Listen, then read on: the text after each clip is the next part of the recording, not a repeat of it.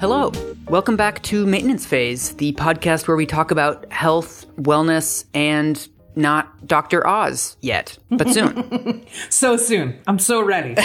you know it's coming. This is Yeah. this is what the people want. yeah, that's right. I'm Michael Hobbs. I'm a reporter for the Huffington Post and the co-host of another podcast you're wrong about. I'm Aubrey Gordon. You might know me as your fat friend. I'm a writer and a columnist for Self Magazine, and I'm a fat lady about town. A fat lady about town and self. That's right. I'm a self-fat town lady. That's right. That's how I prefer to be referred to. Yes. Can I tell you what we're going to talk about today, Michael? Oh, yes, please do. We are going to talk about the Twinkie defense. Yes. What do you know about the Twinkie defense? So, as a gay man, the thing that you learn about Harvey Milk is he was the first gay person to hold elected office in the United States, I believe, and he was murdered by his fellow like city council member in San Francisco, which is just a bananas twist. And speaking of bananas, I guess, I'm sorry, the guy that killed him named Dan White, I guess got like acquitted or got like a shorter sentence or something because he said that the reason that he shot Harvey Milk was because he had like eaten too many Twinkies and like his blood sugar was low or something. It was like a weird temporary insanity defense that in some way involved Twinkies. And this has always been seen as like a justifiable reason for people to be outraged. That is all I know. That is so much more than almost anybody I've talked to in the researching of this Really? episode. Yes. Ooh. It's a really fascinating thing. When I've asked gay people, they're like, oh, the Harvey Milk thing. And when I ask straight people, they're like, I don't know what you're talking about. Oh, interesting. Okay. when I ask straight people who do know what it is, what I hear is that it's like, you know, basically an excuse Right. for bad behavior. Right. The idea is criminals are craven and they will say whatever they need to say to get off. And it's like a stand in, to me anyway, for like privileged white wealthy people getting off on these just absurd defenses, right? That would never fly if it was a low income defendant. You're totally right. Harvey Milk is the first openly gay person elected to public office. There may have been gay people before him. Right, of course. But it feels important to sort of like highlight where we are and locate this um, Oh, yes. in sort of what's happening in gay communities in particular at this time. Because we're, what, what year are we now? We are 1977 is when Harvey Milk is elected to office. Okay. So in the 50s and 60s, gay people have started to come out, right? Stonewall is in 1969. It is now eight years later. Gay people are much more out in the open, though still not totally, right? And there are these big, high profile political conversations happening about when and whether gay people are a political liability. Hmm. So there's a huge debate happening sort of throughout the 70s about the Equal Rights Amendment, right? Which is the proposed constitutional amendment that never has passed, mm-hmm. defining that women are equal under the law. And there is a very big, very public conversation amongst feminists about can we or can we not include lesbians? Oh, that doesn't remind me of any current debates going on right now. 100%. I'm just going to sit here and read some magical realist children's literature that has nothing to do at all with this debate that was happening in the 70s. The other thing that's happening at this time is that, you know, straight people start to get freaked out and they start to uh, file these uh, local and state level anti gay ballot initiatives. Anita Bryant, right? Yes. Tell me about Anita Bryant. Anita Bryant, who is a conservative Christian, starts putting measures on the ballot in, I believe it was Florida, basically saying that like gay people should have no part in public life at all. And she loses, but that also gives her like a huge platform and like she becomes a national public figure over this and one of the main crusaders against gay rights, right? Yes, totally. She was prior to her weird, like, sort of main career as like just an anti-gay lady. She was a singer who was like sort of moderately popular in the 50s. Oh, okay. She had also been the spokesperson for Florida Orange Juice. Okay. So there is like a bunch of weird orange centered gay activism that happens at the time.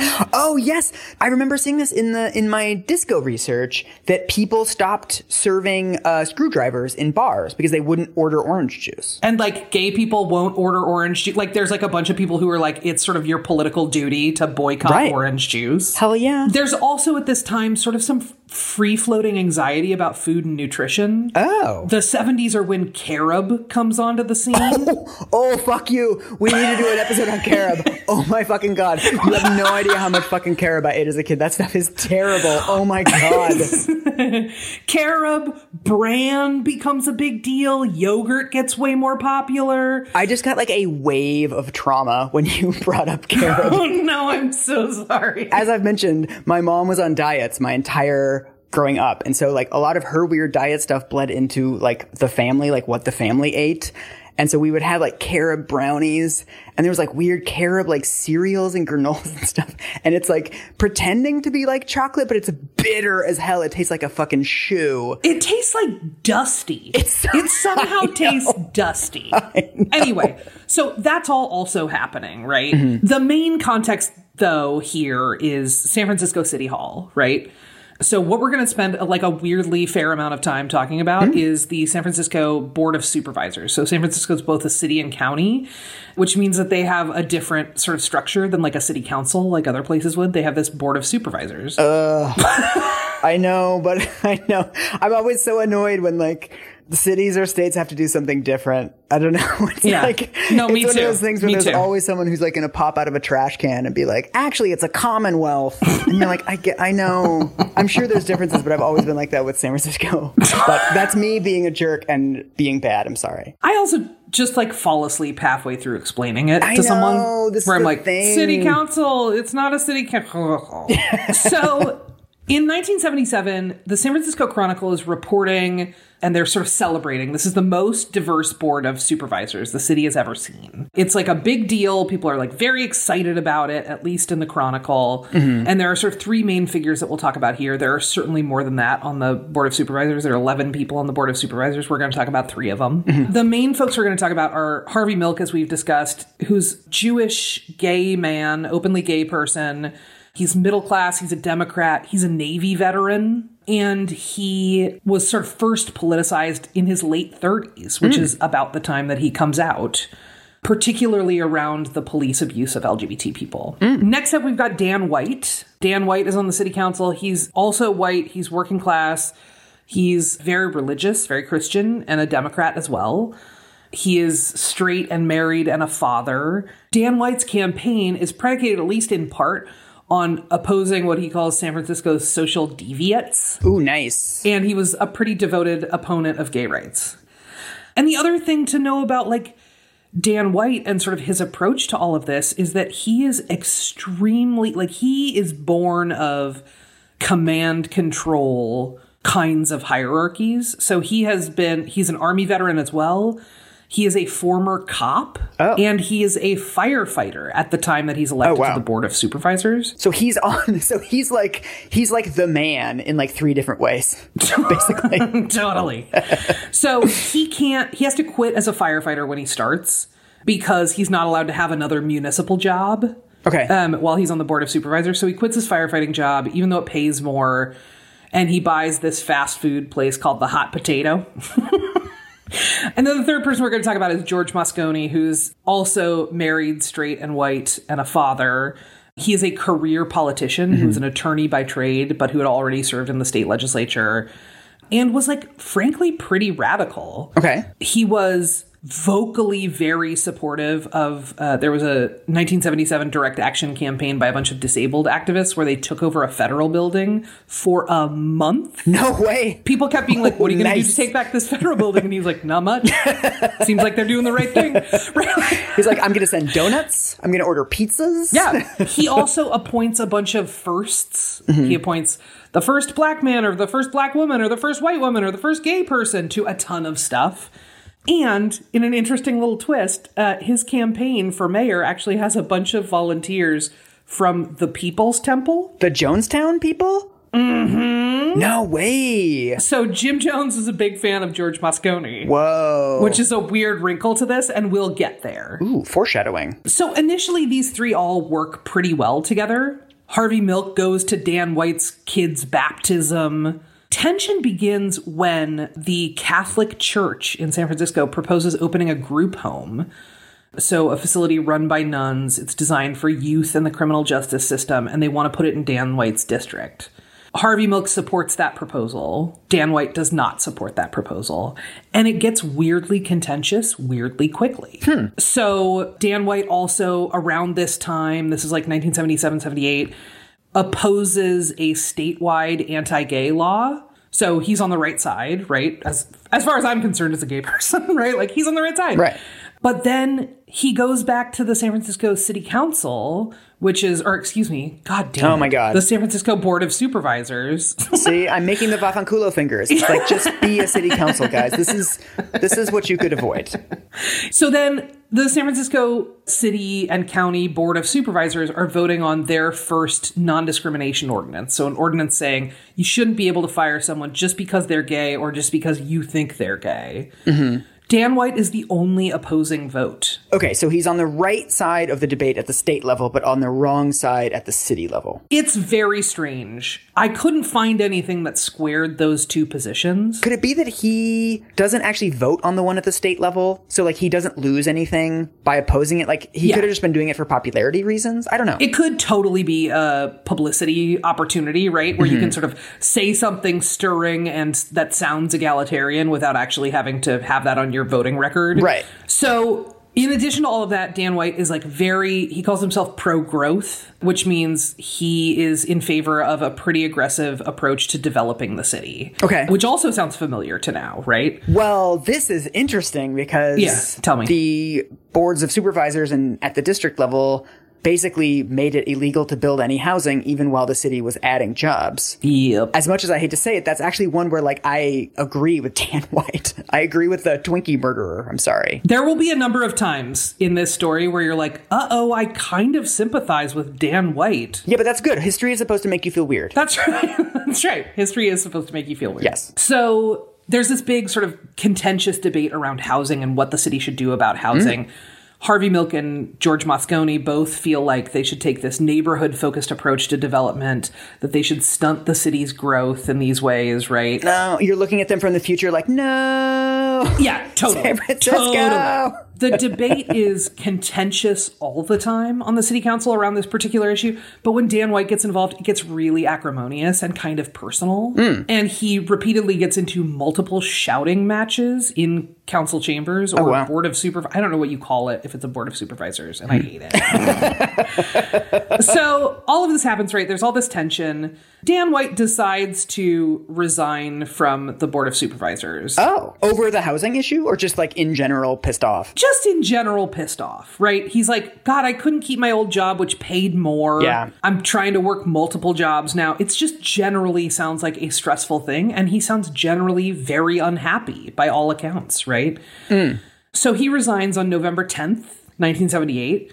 Under the city's procedures, that means that Moscone gets to appoint his interim replacement. That also gives Moscone the power to appoint someone who supports his vision on development, right? Yeah, this is a no-brainer. You're going to appoint somebody who votes with you 100% of the time. And Dan White is kind of the fly in the ointment, right? There's way more alignment on the Board of Supervisors without Dan White than there is with Dan White.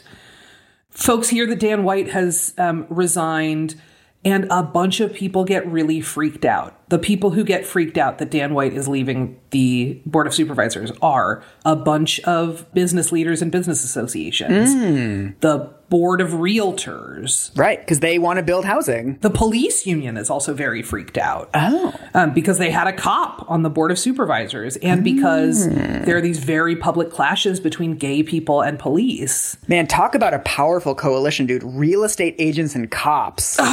Those are like the two bread and butter city constituents, man. It's also just a real hellscape. Do you Yeah. know what I mean? like it's they're totally bread and butter folks, and they're also for folks who are familiar with like city and local politics.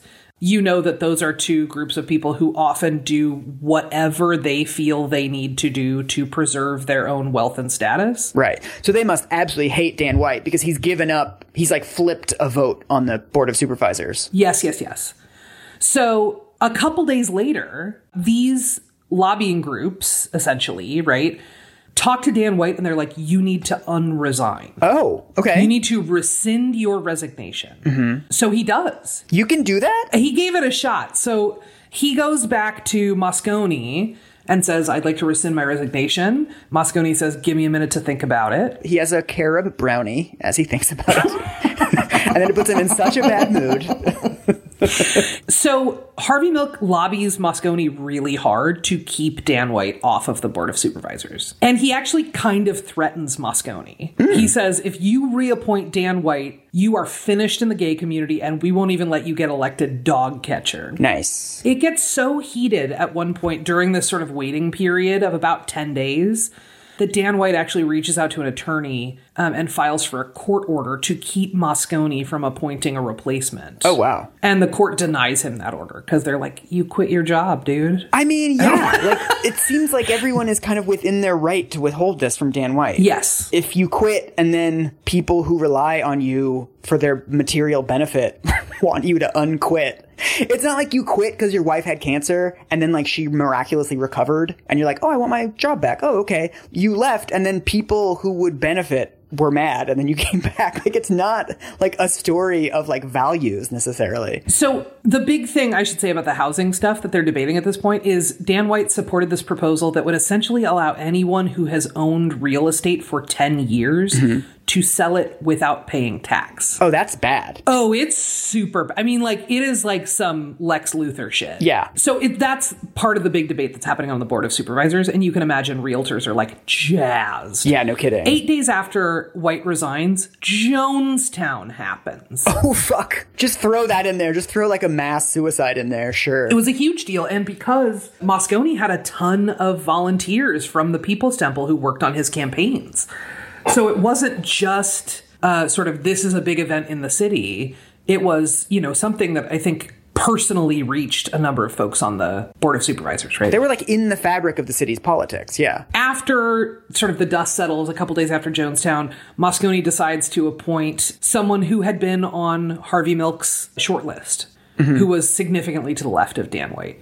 So on November 27th, 1978, Moscone is scheduled to announce uh, the appointment of Dan White's replacement at City Hall. That day, Dan White has a friend drive him to City Hall. He has his old service revolver with him, and it is loaded with hollow point bullets. Oh, the exploding kind, the really Yeah. ugly kind.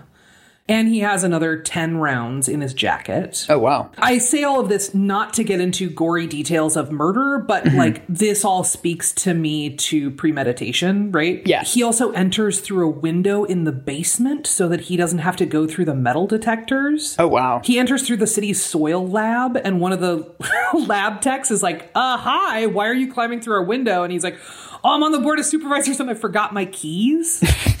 I've forgotten my keys at work so many times, and I've never climbed through a basement window. This is a little weird, Councilman White. Also, can we have some of the dirt that's on your jacket? Seems important to us. we need to study that. Thank you. Yeah. So Dan White confronts Moscone. They argue. Moscone offers him a drink, and when he hands him the drink, when he turns to hand him the drink, White shoots him in the chest. Ooh. Once Moscone falls down, Dan White shoots him in the head twice, and they later, Damn. examiners later say he wouldn't necessarily have died if it were not for the headshots. Oh wow. Yeah, that's fucking brutal. He then leaves Moscone's office, and on his way to his next destination, he runs into Dianne Feinstein, who Oh, is wow. also on the board of supervisors at this point. Who is now the senator from California, right? Correct. Okay. And she says, "Oh, I want to talk to you." And he says, "Yeah, yeah, I'll totally talk to you. I have something to do first. Oh my god, that's dark. It is so dark. It also speaks to premeditation. Right. He clearly has like a to-do list. Dan White then goes to Harvey Milk's office. He asks to speak to him. Harvey Milk invites him in. As soon as they're inside, Dan White closes the door and blocks the exit and shoots him five times. Oh my god. And as with Moscone, the last shot is to his head, and as with Moscone, the coroner concludes later that he wouldn't have died if not for those last shots in both cases. Yikes. White then leaves City Hall. He is not apprehended in the process. So he just walks out of the building. He just walks out of the building in broad daylight. Gun back in the holster, Yep. walking out, just saunters out of the building. Yeah, and he ends up uh, later, sort of down the line, turning himself in. Oh. Like he's not arrested at any point. Interesting. As he's leaving the building, Dianne Feinstein discovers Harvey Milk's body. And there are actually like a bunch of descriptions of her trying to do city business and like prep announcements while she is covered in his blood. Like it's really. Holy shit. So she must have like gone to his body and like checked if he was alive. Yes, totally. Wow. So that same night, there's an impromptu vigil at City Hall. Hmm. It draws tens of thousands of people. Hmm, hmm. Joan Baez and Holly Near perform. and okay. the San Francisco Gay Men's Chorus, like it's a whole thing. And within a couple of days, Dan White turns himself in to his former coworkers at his old precinct. Okay. He t- sort of takes his time and then he goes and finds his old partner from when he was a police officer and tells him that he had also wanted to kill two more members of the Board of Supervisors, too. He wanted to kill Willie Brown, who was a black man on the Board of Supervisors, and Carol Ruth Silver, who was a white woman who had been a freedom rider. Wow. If he had completed his sort of list of murders, he would have killed an anti racist white woman. He would have killed a black man. He would have killed a gay Jewish man. And he would have killed a straight Catholic. Yeah, Jesus Christ. That's like collecting the whole set. Yeah, totally. It just seems like uh, he is someone who, like, just in his heart of hearts, was like an incel before incels, an MRA yeah. before MRAs, right?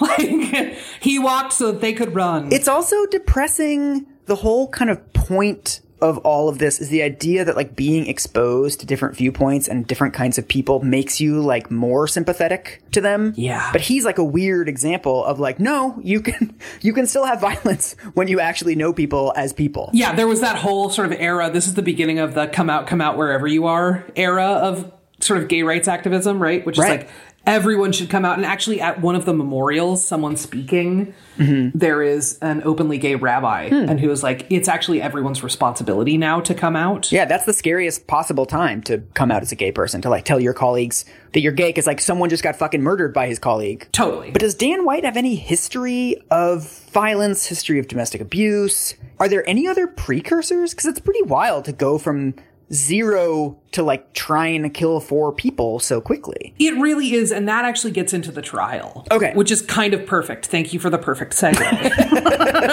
I have not seen any evidence of him having like a history of domestic violence, but also this is around the time that they're starting to define domestic violence in law. Right, right. And marital rape isn't a thing yet. He also might have been doing those things and not been getting complaints because why would you complain if there's no law against it? Right. And it wouldn't necessarily leave a paper trail either. Totally. Yeah. So Dan White is uh, taken into custody. He's charged with first degree murder. And the city is full of these rumors that, like, there's a rumor that cops are letting him order takeout from jail. Okay. And there's a more substantiated rumor that they are actively fundraising for his defense fund, which turns out to be true. Oh shit. So it's like not out of question that a former cop would get treated differently behind bars, but like mostly I sort of mention all of these rumors because they feel like an indication of how much attention and pressure is surrounding this case, right? I would be so much more sympathetic to cops, sort of like bad apples explanation for police wrongdoing if they actually fucking threw the bad apples out of the barrel when they found one. like, Yeah. this is a pretty clear case of like a cop murdering two people in cold blood and they're fundraising for his legal defense. I mean, that is just like, it's so gross. Totally. The defense argument in this trial, the trial is like heavily covered. Mm. The defense argument is called diminished capacity. Okay. The idea here and the idea that they present to the jury is that he sunk into a very deep depression before he sort of quote unquote snapped. And that at the time of the murder, he lacked the capacity for rational thought. Right. So it couldn't have been premeditated, therefore he's not guilty. But that's every murder. I mean, this is like the rich people justice thing. It's like, yeah, he's at a diminished capacity. People don't kill other people unless they're at a diminished capacity. Like, what? Uh, Right. Totally. What's the murder in America that doesn't indicate a diminished capacity on some level. What the fuck? Right. Everyone who murders someone has a diminished capacity for conflict resolution. Yes. So they bring in a couple of expert psych witnesses to testify around his depression. Both of them say that he was in major depression. He'd quit his job. His marriage was on the rocks. He was self isolating. Mm-hmm. They also mention, and a couple of character witnesses, like folks that he worked with, mentioned that he was normally like a real big health, food, and fitness guy. oh no, carob. Is carob is gonna be the carob defense? Oh shit. lower the carob boom everybody yeah so they mention that he's actually been eating a lot of junk food and that he's ah. not been you know as physically active as he was and they're offering all of this up as like these are all symptoms of depression but when you look at the media coverage it's very clear that the media has no idea how to talk about a man, particularly a white man in a position of power, having a mental illness. So it wasn't he ate Twinkies and Twinkies are to blame. It's like he had diminished capacity in general. There are many things that indicate his diminished capacity, one of which is his overconsumption of junk food. Yes, that it is Okay. a symptom, it is not the cause. Right. The word Twinkies is spoken once Nice. in the trial. And during that one time, there is this uh, journalist and comedian. He calls himself a satirical journalist. oh God. Oh Jesus. I don't like that at all. Well, so his name's Paul Krassner. Okay. Um, and he's one of the merry pranksters. Oh. And he goes to every day of this trial and he writes about it. And he very proudly claims credit for coming up with the phrase the Twinkie defense. Nice. Some 30 years later, he writes a book called Patty Hearst and the Twinkie Murders. Okay. That's like part of that book is him like being like, I came up with it. You're welcome. But then it's also it's him bragging about like misinterpreting the actual argument, no? Yes, except to his point, he is a satirical journalist, Michael. Oh my God. I don't know where you missed them. I feel like you can't just decide when like it counts and when it doesn't. Right. Satirical journalist sounds like an oxymoron to me. it is like a Zen koan to me. Like, what is the sound of one hand clapping? Yeah. And what the fuck Yeah. is a satirical journalist? I have no idea. Everything I say is true unless I'm joking, but I'm not going to make it clear when I'm joking. right. Okay. And there's also like an air of like, hey, listen, man, if you don't get it, that's on you. Yeah, yeah, yeah. Do you know what I mean? I guess you're square, man. I just said Twinkie defense. So this is like a, a pretty wild mischaracterization, right? Mm-hmm. Here's a quote. This is like kind of a long quote from Paul Krassner's essay on this, the Twinkie murder trial of Harvey Milk's killer. J.I. Rodale, health food advocate and publishing magnate, once claimed in an editorial in his magazine Prevention that Lee Harvey Oswald had been seen holding a Coca Cola bottle only minutes before the assassination of President Kennedy. Rodale concluded that Oswald was not responsible for the killing because his brain was confused. He was a quote, sugar drunkard. what? Rodale, who died of a heart attack during a taping of the Dick Cavett show, in the midst of explaining how good nutrition guarantees a long life, called for a full scale investigation of crimes caused by sugar consumption. What? In a surprise move, Dan White's defense team presented just such a biochemical explanation of his behavior. Oh my God. Blaming it on compulsive gobbling down of sugar filled junk food snacks. And so it came to pass that a pair of political assassinations was transmuted into voluntary manslaughter. Is any of this true? No! No!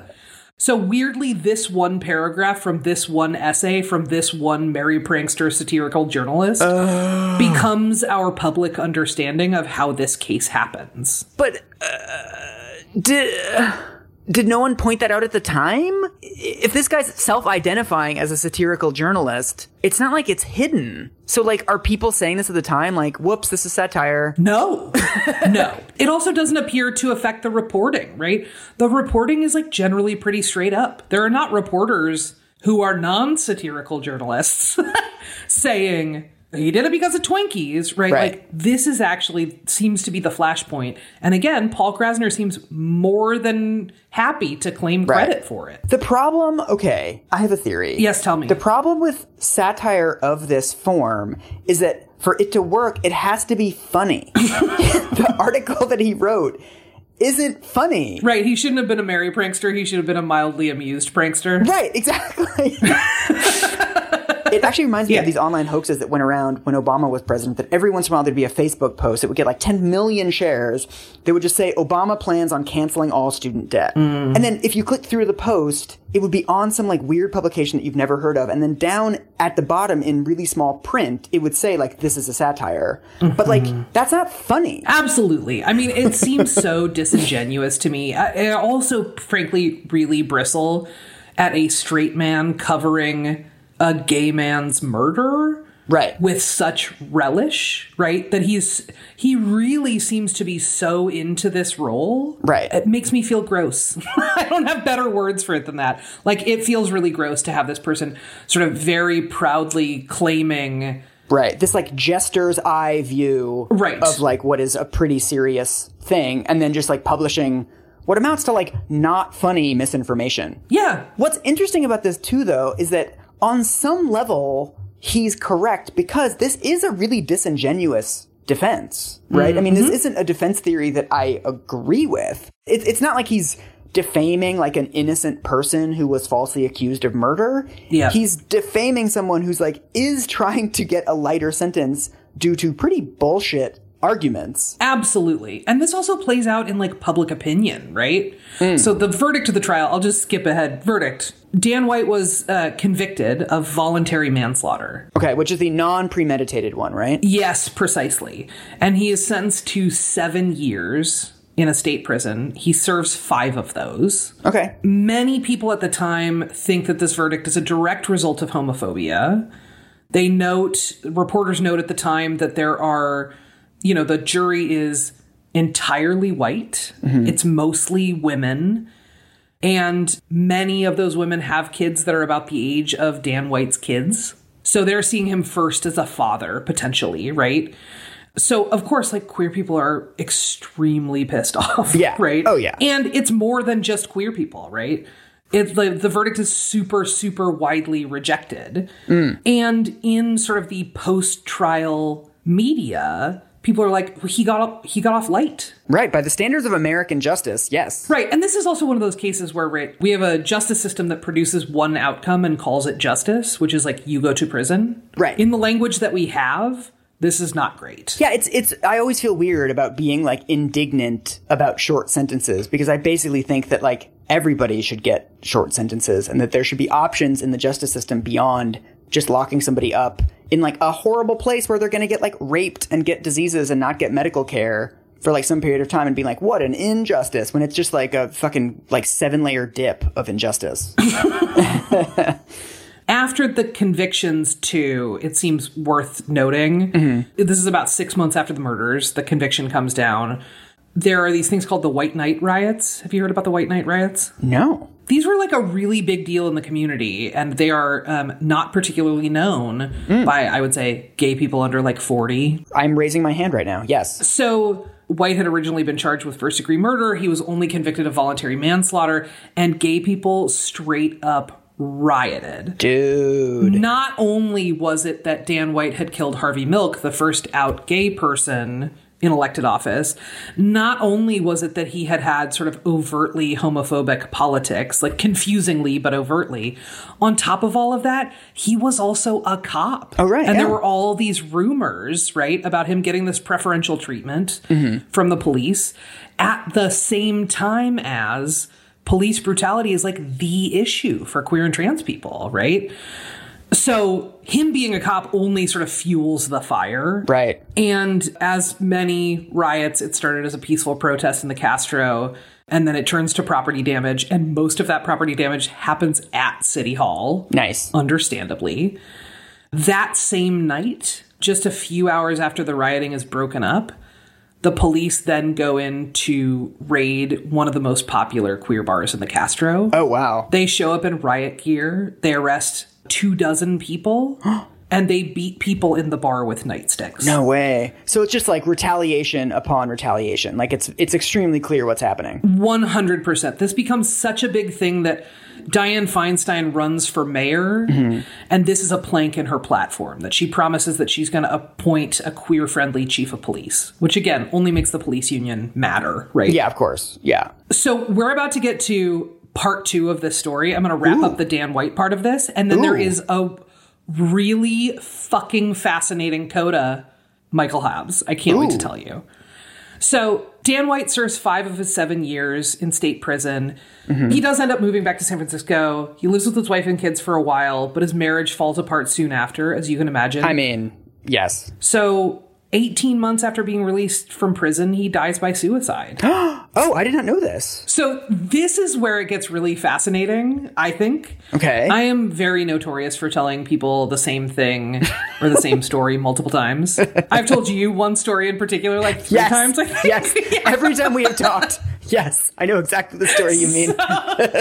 so I was talking to my brother yesterday about this, and I was like, uh-huh. "Oh my god, I learned this and this and this," and like I told him something, and he was like.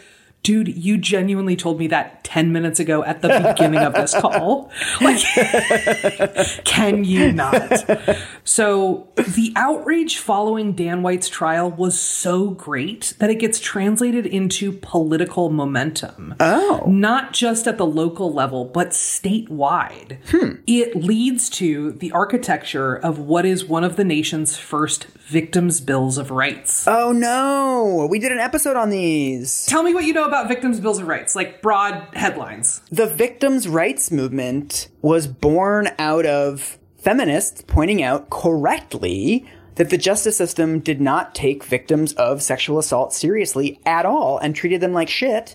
But over time, this correct critique of the justice system was used as an excuse to over criminalize and mass incarcerate a shitload of people that had nothing to do with sexual assault of women. It never really solved the problems of like police incompetence or police indifference that were actually at the heart of this problem. It just ended up being another vehicle to lengthen sentences and make the mm-hmm. justice system more retributive. 100%. So the thing that this sort of hooks into with victims' bills of rights, it's not about sexual assault. And actually, I went back and found the text of this was Proposition 8, weirdly fittingly, Yeah. Proposition 8, 1982. I went back and looked at the text of the law. There's not anything about sexual assault. Okay. So like Dan White's trial happens, right? He gets he sort of starts serving his prison time. This political momentum builds. They start building this victims bill of rights. While all of that is happening and they're trying to get it on the ballot, Mm-hmm. John Hinckley's murder trial happens or attempted murder trial happens. Oh, that's the guy who tried to kill Reagan, right? Yes, he said he shot Reagan to impress Jodie Foster. Okay. By all accounts, Hinckley is like having a major break with reality. Right. But people are so mad, he's not actually convicted. Oh. He's found not guilty by reason of insanity, and he ends up getting mental health care. Ooh, yeah, America does not like that. No, no, no, no. So that only fans the flames Right. of one particular part of this Victims' Bill of Rights, which is they essentially make it next to impossible to file a defense that's not guilty by reason of insanity oh. or diminished capacity, right? Wow. That's a big chunk, and it's one of the leading factors in this Victims' Bill of Rights, right? It's discussed a ton in the voters' pamphlet, oh, right? Oh, no. This is what allowed Dan White to get such a short sentence. This is what allowed John Hinckley to get off so easy, right? And it's also the beginning of a ton of tough on crime rhetoric. Right. There's actually a 1979 opinion piece in a law review, the Glendale Law Review, and the title is The Diminished Capacity Defense in California, an idea whose time has gone? Question oh mark. man. We love headlines with question marks on this show.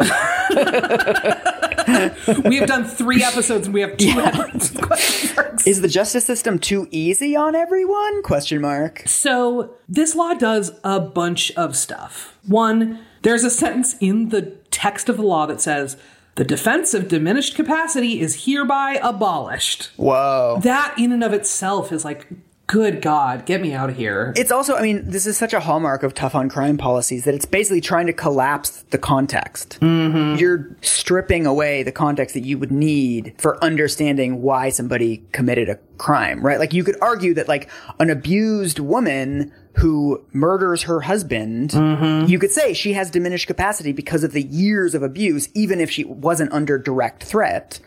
But this is the kind of thing that would remove your ability to do that. Yeah, that's only one of the many aspects to this terrible law, right?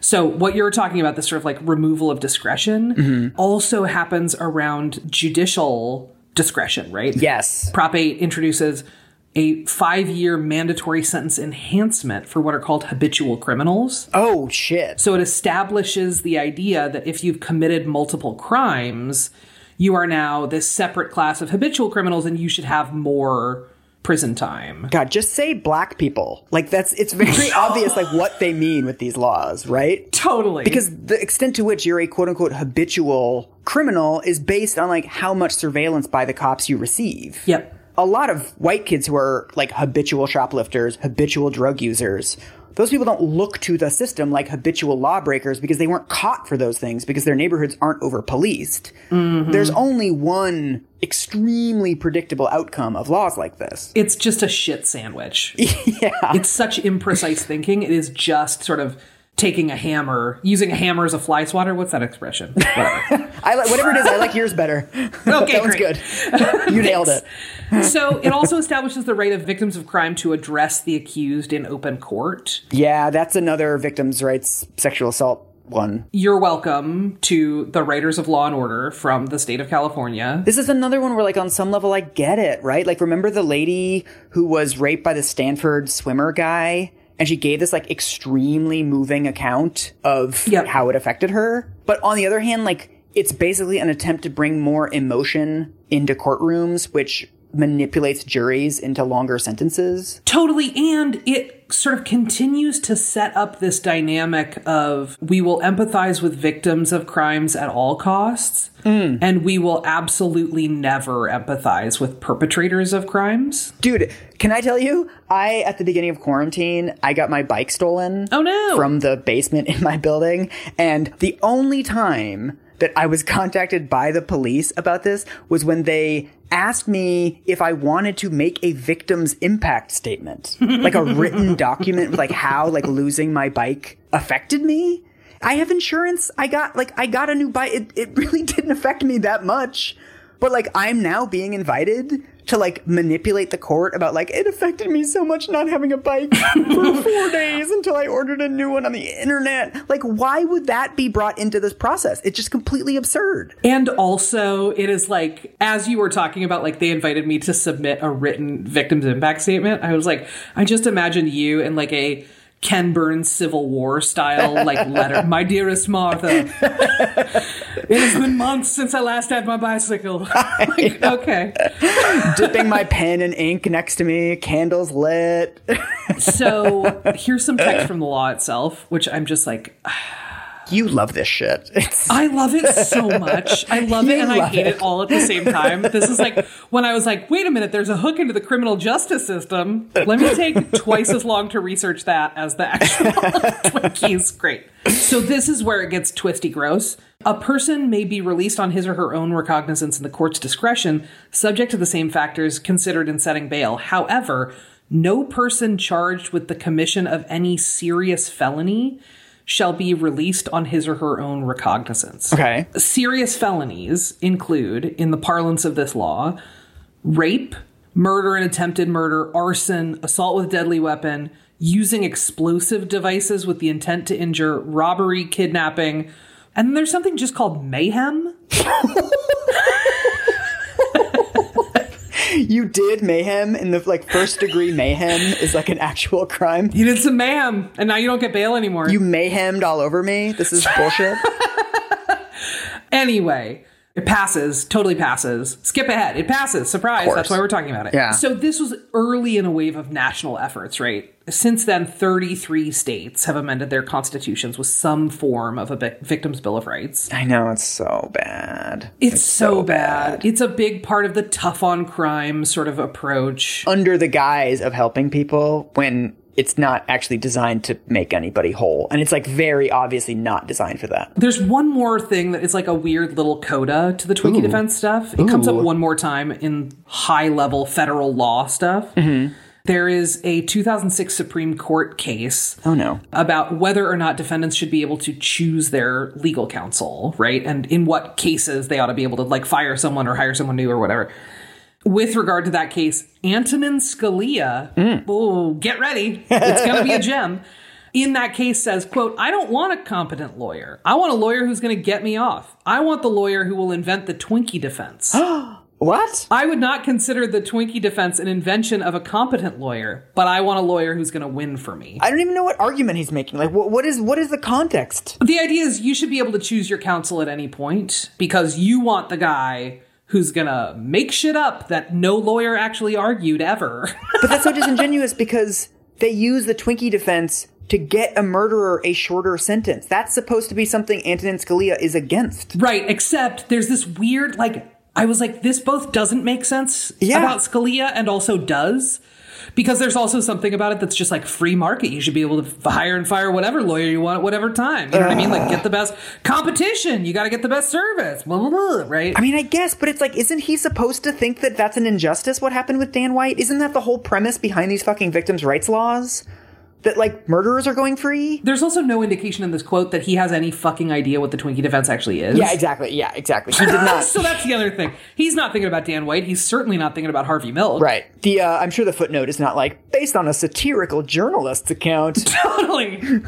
so there are a few things about the Twinkie defense that really stood out to me as I was like, you know, poring over the entirety of this story. Because it is a wild and rangy Yeah. story, right? It has sort of tentacles that reach out into a bunch of different things. One is like, of course, it was never actually about Twinkies. Yes. It was about homophobia and mental illness, and mostly it was about homophobia. Right. And sort of like being an aggrieved white man. Yeah, and the way that the justice system will accept on their face specious arguments if the defendant is wearing a suit and has a good lawyer. So, like, on top of that, it pretty directly contributes to prison population growth, right? Yes. If you're making it this much easier to put people in prison, there will be more people in prison. Right. These are entirely predictable consequences. Yeah. I mean, it's also become sort of this cultural meme, right? Like we were talking about earlier, that plays into this idea that people who've been, like, when you are accused of a crime, mm-hmm. in that moment of being accused, you inherently become untrustworthy.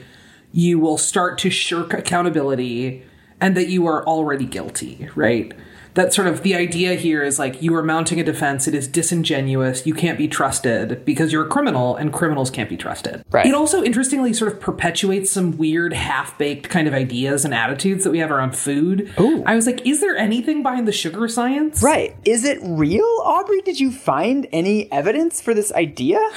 It's so fucking conflicted. Yeah. I found a bunch of stuff that was like sugar makes you do crazy shit, and a bunch of stuff that was like sugar doesn't make any difference. Okay. But there is this sort of bizarre thing, right? Of like, there's a particular sub thread of that, of like, does sugar cause crime? And the answer there seems to very clearly be no. It has to be no, because the US population eats far more sugar in the aggregate than we did 30 years ago, and we have far less crime. Right. So the interesting thing, the thing here that I find really fascinating is that we've like taken this thing that never happened, Right. the Twinkie defense, we've made it into a sort of cultural truism, and now we're using that truism to fuel our actual scientific research. Right. Because the actual argument was never that the sugar made him commit the crime. The argument was that mm-hmm. depression made him commit the crime. I would also say on that note, like one of the best sources for this, there were two really great sources for all of this research. One was all of the original reporting from the San Francisco Chronicle was incredibly helpful. And the other thing was there's a book by Lillian Faderman called Harvey Milk, His Lives and Death. That is this really fascinating mm-hmm. look at Harvey Milk as a deeply flawed person. And at all of these people as deeply flawed people, right? And that conversation around sort of people as fundamentally flawed is a really important one for the criminal justice system. And the effect of this was that the criminal justice system more and more pretended that that wasn't relevant at all. Was that it's just like, mm-hmm. there's a different kind of person that commits crimes and we have to put him away forever rather than seeing everybody, including victims, as flawed human beings. Yeah. The other thing that I would say about the Twinkie defense that kind of made me sad hmm. is that it feels like it kind of has overshadowed this really important and really heartbreaking story about the assassination, the in broad daylight assassination of the first out gay person to serve in public office. Right. But it does kind of stink as a queer person to read all of this and be like, oh, the thing we took away from this is a defense that didn't actually happen and a joke about how much we don't like criminals, and we're all using it to side with law enforcement. Yeah. Who were actively harming the people who got murdered. Right. Mm-hmm. So yeah, ballot initiatives are bad. Uh-huh. Don't vote for bills that are named after dead people. and if anybody offers you carob, slap their hand away.